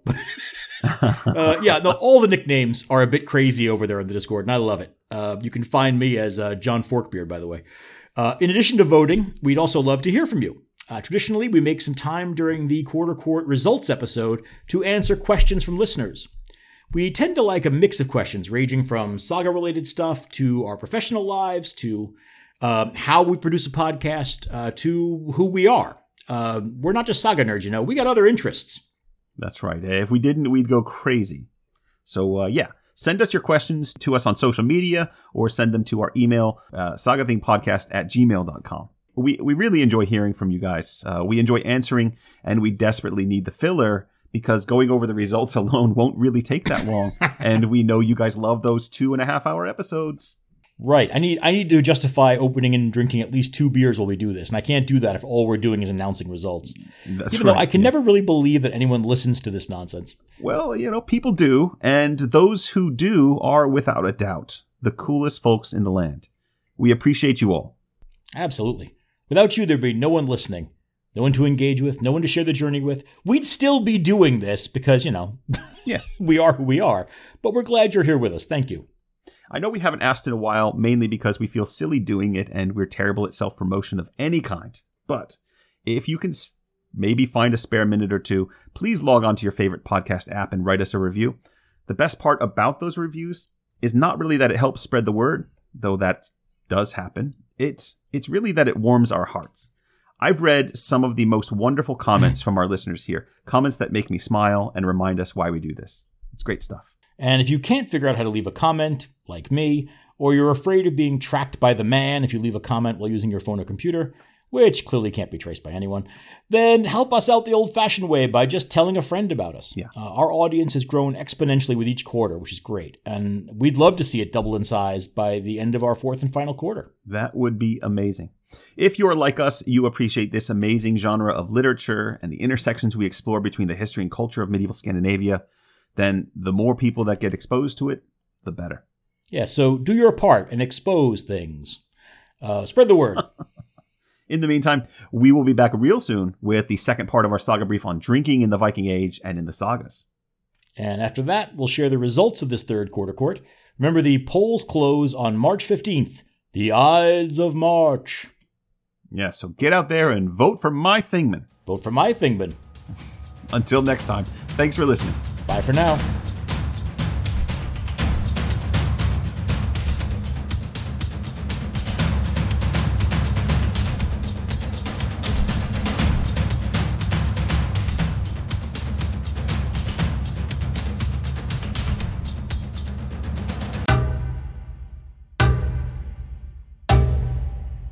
But seriously, folks, vote for my Thingman.